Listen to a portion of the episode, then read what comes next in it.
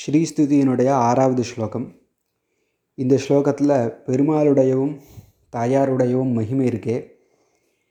இதை வேதங்களை கொண்டு ஆராய்ந்தாலும் அடைய முடிவதில்லை. அவ்வளவு அளவு கடந்த மகிமையாக இருக்குது அப்படின்னு தேசிகன் தெரிவிக்கிறார். முதல்ல ஸ்லோகம் சொல்கிறேன் உத்தேஷ்யத்வம் ஜனனி பஜதோ ருஜ்ஜிதோபாதிகந்தம் प्रत्यग्रूपे हविषि युवयोरेकशेषित्वयोगात् पद्मे पत्युस्तव च निगमैर्नित्यमन्विष्यमाणः नावच्छेदं भजति महिमा நர்த்தயன்மானசம்னः ஜனனி பத்மே அப்படிங்கிற ரெண்டு சப்தத்தை முதல்ல எடுத்துப்போம் தாயாரை கூப்பிட்டு சொல்கிறதுக்காக இந்த ரெண்டு பதங்கள் ஜனனி தாயாராகிய பத்மே பிராட்டியே உத்தேஷ்யத்துவம் பஜதோகோ. உத்தேஷ்யத்துவம் அப்படின்னா குறிக்கோளாக இருக்கும் தன்மை. அதை பஜதோகோ அடையக்கூடிய தாங்கள் இரண்டு பேர். அதாவது பெருமாள் பிராட்டி. இந்த ரெண்டு பேரும் குறிக்கோளாக இருக்கும் தன்மையை அடைகிறார்கள். எதற்கு குறிக்கோளாக இருக்கும் தன்மையை அடைகிறார்கள்? பிரத்யக்ரூபே ஹவிஷி. எந்த விஷயத்தில் குறிக்கோளாக இருக்கிறார்கள்னு தெரிவிக்கிறார். பிரத்யக்ரூபம்னா உள்ளே இருக்கும் ஸ்வரூபம் ஆத்மா ஜீவாத்மா.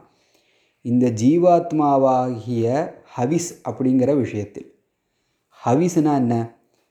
வேள்வியில் அல்லது ஹோமத்தில் இடப்படும் திரவியத்தை ஹவிஸ்னு சொல்லுவோம். அப்போது இந்த ஜீவாத்மாங்கிறது ஒரு ஹவிஸாக இருந்தால் இந்த ஹவிஸை வந்து சமர்ப்பணம் பண்ணுவோம் இல்லையா வேள்வியில். எதை குறித்து சமர்ப்பணம் பண்ணுவோம் அப்படிங்கிறது உத்தேஷ்யம் இல்லையா? குறிக்கோளாக இருக்கும் தன்மை இந்த ஜீவாத்மாவை சமர்ப்பணம் பண்ணுறது யார்கிட்ட? பெருமாள் கிட்ட பிராட்டி கிட்ட இப்படி சமர்ப்பணம் பண்ண வேண்டும். அப்போது ஆத்மாவாகிய ஹவிஸுக்கு குறிக்கோளாக இருக்கும் தன்மையை நீங்கள் இருவரும் அடைகிறீர்கள். அந்த குறிக்கோளாகும் தன்மையிலும் ஒரு விசேஷம் சொல்லப்படுறது. எப்படி உஜ்ஜிதோபாதி கந்தம் உத்தேசியத்துவம். இந்த குறிக்கோளாகும் தன்மை மற்ற எந்த உபாதியையும் கொள்ளாமல் இருக்கிறது. எப்படி? இந்திராதி தேவதைகளை குறித்து யாகங்கள் பண்ணுறோன்னு வச்சுப்போம் அப்போது அந்தந்த தேவதைகளை குறித்து யாகாதிகளை செய்யும் பொழுது அந்தந்த தேவதைகள் அதை வாங்கிக்கிறான்னு இல்லை. அந்தந்த தேவதைகளுடைய அந்தரியாமியான பெருமாள் தான் அதை வாங்கிக்கிறார். அப்போது இந்திராதி தேவதைங்கிற உபாதி இருக்கே.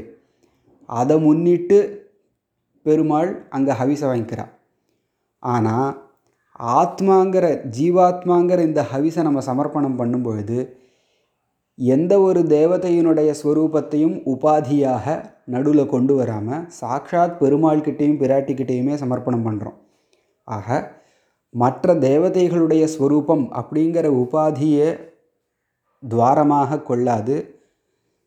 சாக்ஷாத் பெருமாள் பிராட்டிங்கிற ஸ்வரூபமாகவே உத்தேசியத்துவம் குறிக்கோளாகும் தன்மையை நீங்கள் இருவர் அடைகிறீர்கள். அப்படிப்பட்ட பத்யுகு தவச்ச மகிமா. உம்முடையவும் தேவி பிராட்டியை பார்த்து சொல்கிறார் உங்களுடைய அதே மாதிரி கணவராகிய பெருமாளுடையவும் மகிமா இருக்கே மகிமை. இந்த மகிமை நித்தியம் அன்விஷ்யமானஹா. இடைவிடாது தேடப்படுவதாக இருக்குது இந்த மகிமை. அதுவும் நிகமைகி நிகமயிர் நித்தியம் அன்விஷயமான வேதங்களை கொண்டு இடைவிடாது தேடப்பட்டு வருவதாக இருக்குது அப்படி தேடப்பட்டு வருவதாக இருந்தும் அந்த மகிமை ந அவச்சேதம் பஜதி. அவச்சேதம் அப்படின்னா அளவிடப்படும் தன்மை.